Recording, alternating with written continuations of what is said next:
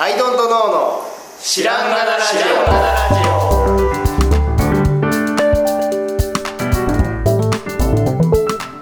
オ。さあ始まりました。アイドントノーの知らんがなラジオ。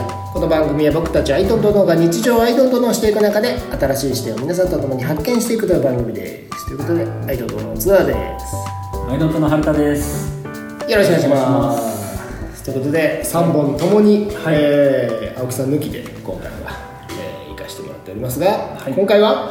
今回は角田さんをアイドントノーです。ありがとうございます。まあもうね散々喋ってるんですけど。ああだこうだ、えーこういう僕はこういう人間だったっていうところから、えーまあ、こういう思ってるっていうようなところまでね、うん。散々毎回喋らせてもらってますが、はい。まあ、ちょっとね原田さんを前回掘らせてもらって、はい。面白かったんで、はい。まあ、まとめるとまた面白いのかなということでまあ、今回は原田さんからの質問を受けていくとはいう、はい、感じい。で。じゃあ、何でも聞いてください。いや、僕、いろんなとこ、そのね、あの、アイドントノーの知らんがなラジオでも、うん。角田さんの人となりはだいぶはい、把握してるし、うあの、話してき来ていただいてるんですが、ん。ほら、大学時代とか、うん。あとちっちゃい頃のね、その、えっと先生とかそういうのがタイプがとかはい。そういう話はだいぶ聞いたんですけどあの、はい大学時代ジョニーという、はい。ね、バンドやってたバンドやってたとか、逆にそのちょっとまだ聞けてないなと思ったのは、うん。高校生時代はいはいはいはいとかその思春期周りの思春期だね。の中高生。中高生ぐらいの。それは原田さんの時も聞けばよかった 中高生ね、うん。うん、どんな子供だったかっていうやつね、はい、はいはい僕はね、まあ、一番ちっちゃい時から言うと、はい。泣き虫な子だったんですよ。泣き虫な子泣き虫な子でしたね。は泣き虫な子だったんですけどある日急に泣かなくなったんですよね。小学校の高学年ぐらいで、もう泣くのやめようって思って。えそこまでは泣き泣き虫でしたね。だいぶ泣き虫でしたね。そうでしたね。は何らか何らか泣いてましたね。なんかあっちゃ泣いてたんですか？そうっすねえー、全然想像つかない。そうなんですよ。ある日から泣かなくなったんですおお僕、うん。何何か。なんでしょうね。急だホルモンですかね。ホルモンの関係だと思う。出来事とか声変わりととかと一緒ではい。泣かなくなったっていうか。いやあ俺泣か泣いてないってお本当に意識する瞬間があって。え何でも泣いてたんですよ。僕なんか探してるものが出てこないだけで泣いてたんで。ー、うーそういう泣き虫だったんですよ、はいはい。けどあれ？俺泣いてないって思ってそこから泣泣かなくなったっていうのをすごい意識してました。へえそれを覚えてるぐらい？覚えてるぐらい泣かなくなったっていうのが自分の中で。おっぱい大きくなってきたぐらいの感覚で泣かなくなったっていう、えのが物理的に物理的にじゃないですけど覚えてるぐらい感じてました。小学校のその高学年うん。なるまで泣いてたとと思います。まあまあちょっと正確には覚えてないですけど。だいやそこまで泣き虫だったらなんかすごく印象なんか事件的なうん。何か友達の一言で、あそういうことだとかなんか気づきがあってはい泣くのをやめたとかなんか分かるんですけどじゃないんですよ。ホルモンって言われホルモンの関係です多分。あ の逆逆にでも確かにそういうのあるかもねへえ多分声変わりとかとあの同期してると男になったんだけどどっかで。どっかで。へえですね。まあまあ泣き虫な子だったんですが、はい。まあ泣き虫じゃない風になったっていう、えーな一連の流れまあ小学生ぐらいですかね。はい。はいで中学校は中学校がね僕めちゃくちゃ楽しかったんですよ。もうねヤンキーばっかりだったんですよね。中学校 地元の中中学学の中学で。はいはい。もうまあ近所ですよ。中学校だから、うん。でまあ五中第五中学校、うん。第7まで第7中学校まであったのかな。で第5中学校だった。第5中がねもうヤンキーばっかり。き近所なんですけど。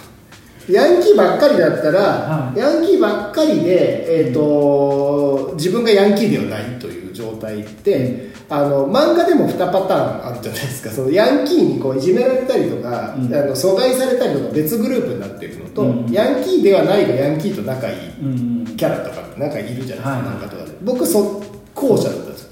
ヤンキーじゃないけどヤンキーとも仲いいってうんいうので、あのまあ、そうするとなんだろうな。別にその深くは関わってはないけども、うんうん。あの実害がないっていうような立ち位置そのいじめられたりとかなんかこうなんとか先輩に何か言われたりとかもないしっていうような距離感だったんですよ。でそれはどこで作られてたかっていうと僕柔道部だったんですよ。中学校から。意外。そう。でね中高柔道部でそれもねあのーなんだろうなそれ僕自分で言い出したんですけど、あのー運動がやりたいということでこう切り替わってね、まあ、男になったんで、なんせ泣かなくなってなんせ泣かなくなって。でそれまではねピアノやってたんですよ。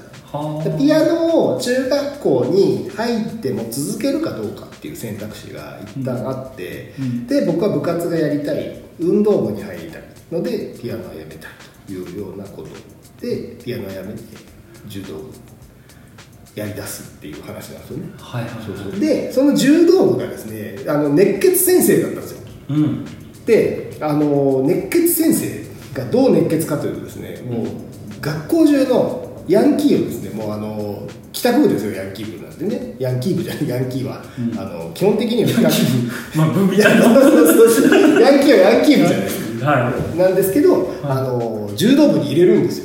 ヤンキーたちを。なんであの、まあ、こうスポーツで構成していくというか、あで もなんかわかるなんかあった気がするなそう。いうの。っっていう先生だったんで、うその部員としてヤンキー的な先輩とこう、まあ、交流するというかうんうん。っていうことがねあるわけですよ。でその柔道なんで打撃はないですけど、うん。まあ、実際その先輩をヤンキーの先輩を練習として投げることとかってあるわけうです、ん。でその時のこう緊張感とか、うん。その辺もありながらもでもだからその体でその倒したりとかしてるっていう。で割とだから柔道って特殊なコミュニケーションというか、はい練習で倒したりとかするっていうのが、まあ、倒したり倒されたりっていうのがあある中でのコミュニケーションなんでサッカーとかそういうのとはまた違って実際にその体でそのヤンキーのめちゃくちゃ怖い先輩に、でもやっぱり試合とかっていうのももちろん設定としてあって、でそこでこう攻めないと怒られるわけじゃないですか、でそうなるなるべくこうやってグイグイ。グイグイとやって。グイグイやらないと今度先生から怒られる。何遠慮してんだみたいなこと言われてグイグイとやって何だったらこう勝っちゃったりとかってすることもある中でなんかこうそこで築き上げた関係性っていうのがすごいなんかまあ生きてたというかそのヤンキーが多いんですけど距離感的にすごいあのいい感じですよね。なるほどな。そうそうそうそう。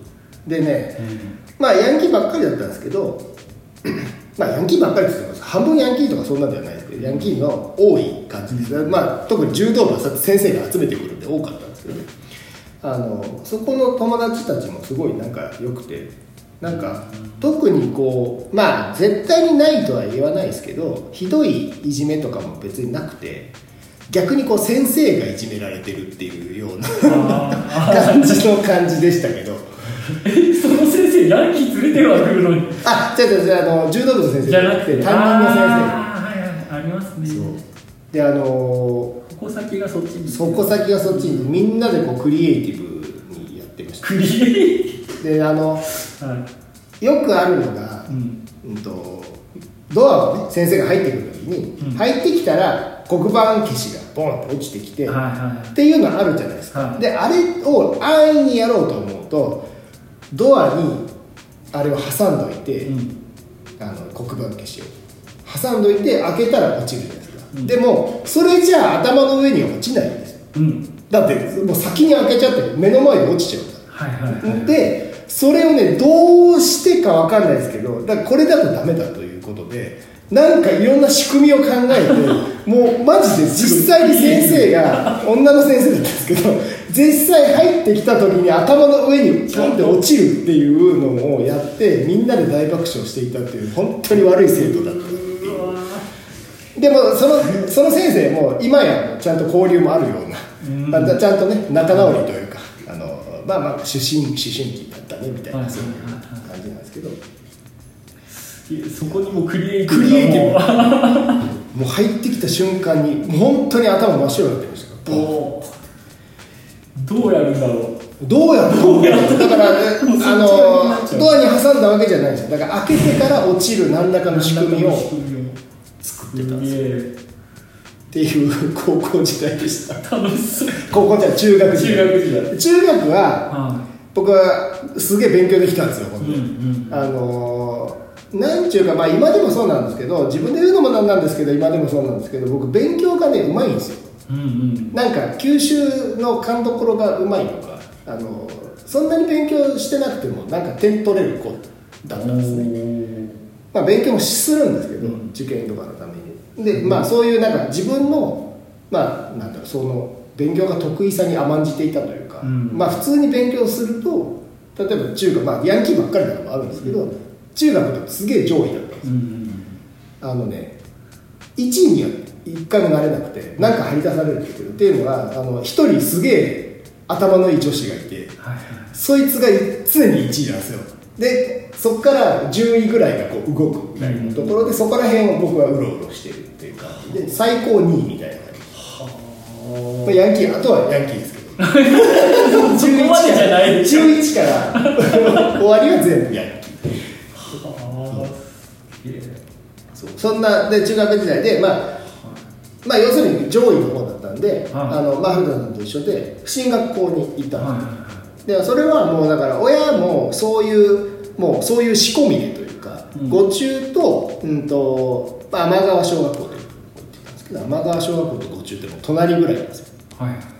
もう天小に行ってた天小ね天川小天小に行ってた人も五中に行くっていう流れなんですけどさらにあの近くにあの前橋高校いその進学校があったんですよね、うん。だから親も狙ってその地区に引っ越していったんですよ。おおそうなんですそうそうそう。なんですけど前橋高校これ略して前高というんです前高が結構な遠いところに移転してしまったわー なんですけどはちっちゃい時からはい。に行って五中に行って前高に行くんだよっていうのをもうサブリミナル的にずっと言われていて、はい。で、まあ、中学でも五中でも、あの成績が良かったんでちょっとまあ遠くに行っちゃったんですけど自転車であの、まあ、通うっていうことにまあ、まあ要するにそう受験して受かっていはいで自転車で通うという高校時代が始まったわけですねでその前高っていうのはだから僕好き好んで行ったわけではなくてはい。まあ、そういうなんか進路的なことってさ、うん。ぼんやりしてるじゃないですか、うん。などうもね。そう。だけで最初の頃はもうあのなんだろう医者になりたいというような気持ちだったんですよ。だから医者になりたいというようなことを実現するためにはぼんやりとだけどいい高校に行っていい大学に行かなければいけない。というのをぼんやり思ってじゃあ当然のようにっつって前高に行ったんですけど前高がねこれがまたねあの男子校なんですよ。え？け県立です？県、えー、と前橋市立。私立か、そうは一律。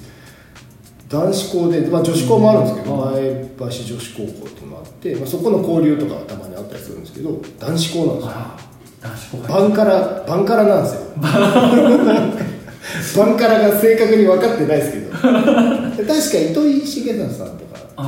同じ高校なんじゃないへえでその生徒手帳に「下駄で来てはいけない」って書いてある。誰が行くねん下駄で。っていうようなのなんですよバンカラですな。そうなんですよ。はそうそうそう。でそんなこうまあここから高校時代の話ですね。あはいはいはい。高校はね男子校だったんでうん。あのそんなに面白くなかったんですよね、でしかも中学では頭良かったんですけどうん。五中の中で良かっただけで、うん。あのなんだろうなだから11位以下がヤンキーだったから、うん。10位以内に入ってただけで、うん。前前高に入ったらそんなでもないんですよ僕。うん。なのであの勉強もあのうまいさっきうまいって言ってたんですけど、その僕の身体的なうまさでは、うん。もう勉強に追いつけなくなってしまってやっぱ頭使わないといけないっていうことになって。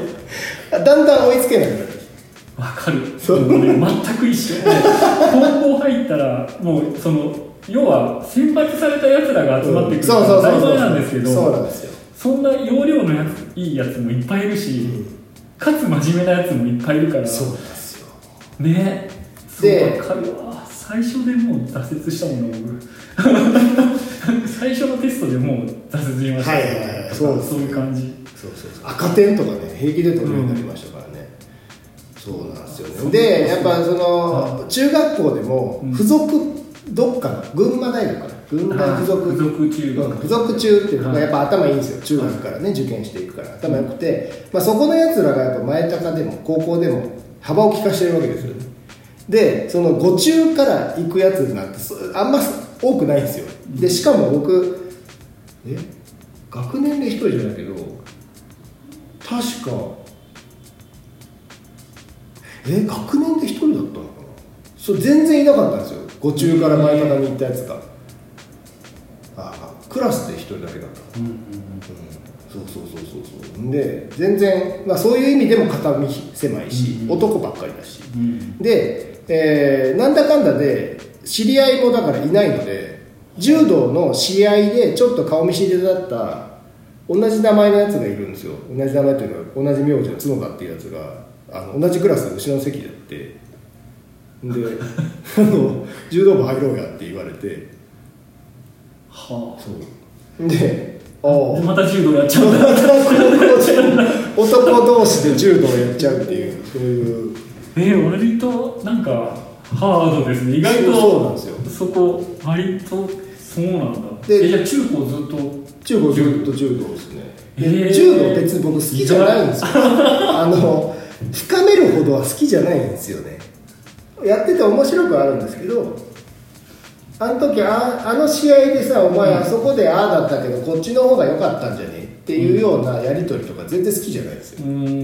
あのなんかわちゃわちゃしてた中学校のやつが面白かった余韻で入ったけど結構なんかそういう高校になってくるとどんどん真剣になってくるんでその試合とかで研究の人んちの試合とかって僕一番興味ないじゃないですかあの、まあ、サッカーとかね野球とかも見ないんですけど人がやってる試合ってもう本当に興味がなくてでもそれをどっかのね高校のが同士が違う知らない知らないって言ったらあれだけど、ん。別の高校同士がやってる、今度だから今度試合で当たるかもしれない、うん。っていう人ら同士がやってるビデオを見てうんここであいつはここでこうなんとか狩りをかけてくるのが結構癖だからこれ気をつけたらいけるかもしれねえなとかいう研究するんですよビデオ見て、うんうんうんでもそのビデオ見て知らねえしって思う。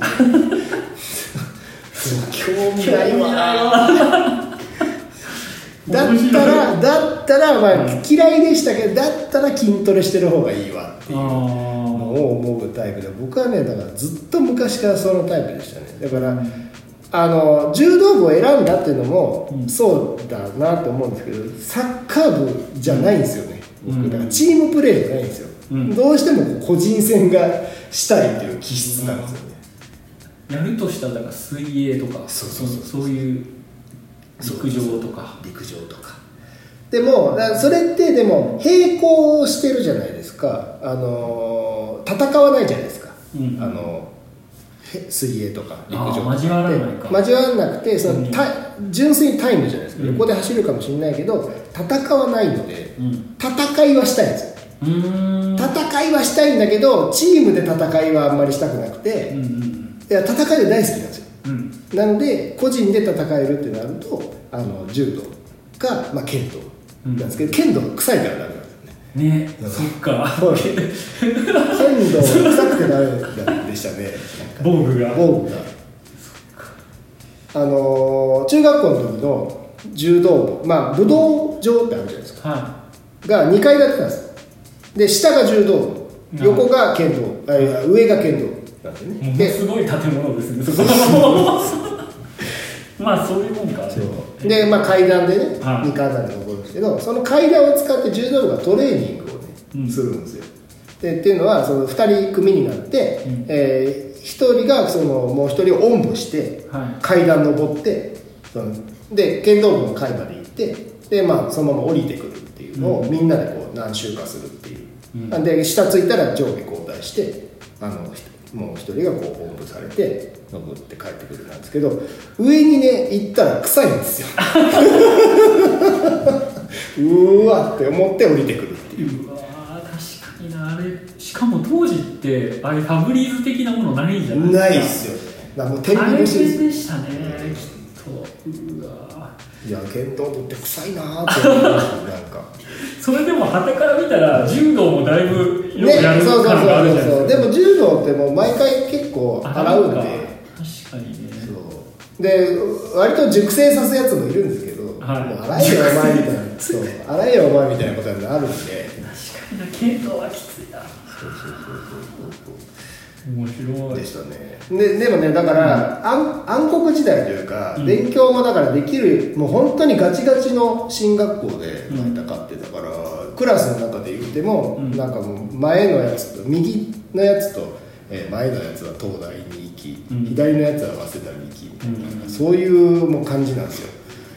であの、まあ、そんな中で落ちこぼれとは言わないけどそんなに別に東大とかに入れるようなっていうような状態の中で、まあ、あのあんま面白くなかったんですけどあの友達なんかねまあなんだ黒板に絵描いたりとかしてはいはい。遊んでたんですよね。でそしたらある友達があの僕当時ツンタって呼ばれてたんですけど、うん。ツンタ絵うまいから芸大とか行けばいいのにって言ったんですよ。はい。で僕は医者にならなければいけないのに、うん。もういけないのにという脳みそなんですけど、はい。い、けないのに勉強もなんかそんなついていけないしっていう中で、あ芸大っていう選択肢っていうのがその時初めて入ってきてそれがね高1の終わりか高2の最初ぐらい。そうですね。そねう。でもうちの親がまあ割と厳しい人で、まあ、その医者になりなさいというようなことが覆せないかもしれないと思いつつでもなんかすげえその美術系っていいじゃんっていうのがこう盛り上がってきてでそっち系に行きたいって言ったらいいじゃないって言われて意外と。いいんかい。ええんやってなって、まあ、そこからはもうへえまあ、例えばあのなんだ美術の予備校に通わせてもらったりとか、まあ、いろいろこうなんでしょうどんどん親も協力的にこうなっていってっていうのがあってそっちに行ける道筋は立つんですけど、なるほどただあの高校の中では浮きまくりですよね。そんなやついないんで。うん。だから最終的に文系理系に分かれていってっていうのがあるんですけどあの何系でもないんですよ。文系っちゃ文系やるかみたいなそうだからああのカテゴリーがないですカテゴリーがないですよ。僕もだから強いて言うと文系文系に入ってました。文系クラスに、でだから最後専門的なやつとかになるんですけど、そうなった時に僕美術室に送られてました。はで美術室で絵描いてるっていうやつでしたね。あ。なんだろうすごいめちゃくちゃ一緒なんですけど なんでだろうそういう仕組みなんですか？そういう仕組みなんです。なんか受け皿がないと、ん。なんかとりあえず美術室に行かせとけみたいな。そうそうそうそうそう。わかるよそこで俺は音楽をやりてえって言ってるやつが一人いてそいつも美術室に来てんのかよみたいなもう収まらないやつはとりあえず美術室に。行くそんなそうそんな高校の後半を過ごしましたけど。でもそのね、うん。美術予備校はうん結構楽しくて、はいはい。そこの友達がめちゃくちゃ仲良くなりましたね。あの予備校に行くと初めてなんて言うんだろうな。思考というかはいはいはい。そそっちの近しいやつがこんそうなにいてそうそうそうそうそうそうこいつらこの人たちと話してるとこんなにも楽しああの、うん。そういうね向かってる道が近い人とうん。話すと楽しいんだっていうことそうそうそうそうそう。そうなんですよね。初めて気づくですよね、ん。なるほどいや本当にそうだだから大学って楽しいじゃないですか。うん。でそれはもうだからこうって決めてる道が、うん。あの共有できてるから、はな何やろうが、おそらく顔はそっちにお互い向いていてっていうので楽しいと思うんです。高校とかってもうぐちゃぐちゃなので、いね。本当そう。ですだそんな中でも美術予備校に行くと、うん。なんか高校の揃ったやつらとうん。会えるのでなんか趣味も合うし。うんうんうん。すげえ楽しかったですよね。それで大阪のうん。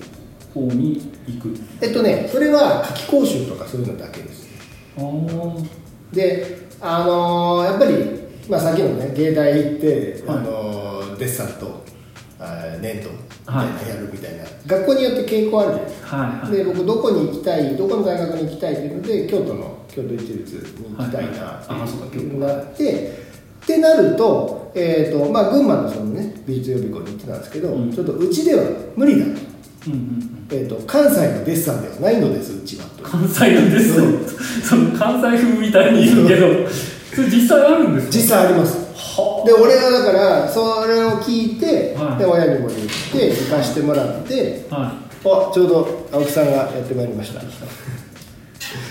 で親にも行かしてもらって、えーあ行かしてもらってあの、まあ、断りを入れてい、うん。あの関西のとこに行かしてくれというふうなことで行ったんですよ。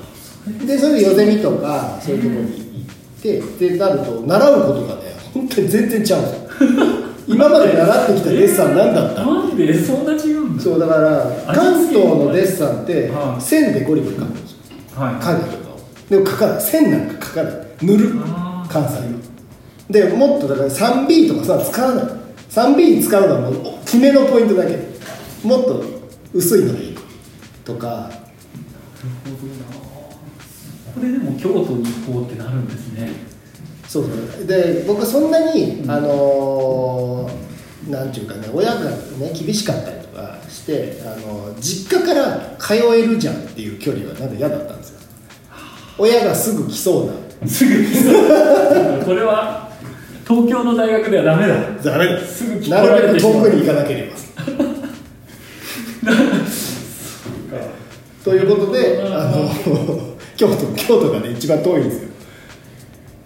でここなんだ。で一回ねでも見に行かせてもらってで見に行ったら本当にいい感じの大学だったっていうのがあってで京都ですね。面白い。で僕ねデザイン科を受験して、まあ、デザイン科に入るんですけどデザイン科っていう、えーカテゴリーをなんで選んだかというと春田さんとちょっと逆で僕ねサラリーマンもやりたかった歯車になりたかったんですよ。なんかわかんないけどスーツを着てはどっかに毎日通うっていうのをしたいんだけどしたいんだけど絵も描きたい。うんで実際にはそんなことはないんだけれどもスーツ着て絵を描いてるっていうのが僕の中でざっくりデザイナーという ものだったんですよ。その頃の。ビジュアルが、はいはいはいはい。えそれやりたかった。それやりたかったじゃあもうデザイナーだっつってでまあその頃ねやっぱデザイナーって輝いてたみたいなのもあるので。でデザイン科をこう受験し入るということになったということですね。広い だいぶ僕の中の空白の場所が大学入ってからはね、はい。あの話しましたけどねい。はいろんなところでね。大学入ってからもうめちゃくちゃですよ デザイナーやりたかったのにあのもうなんていうかデザインとかっていうのをほとんどやってなくてうん。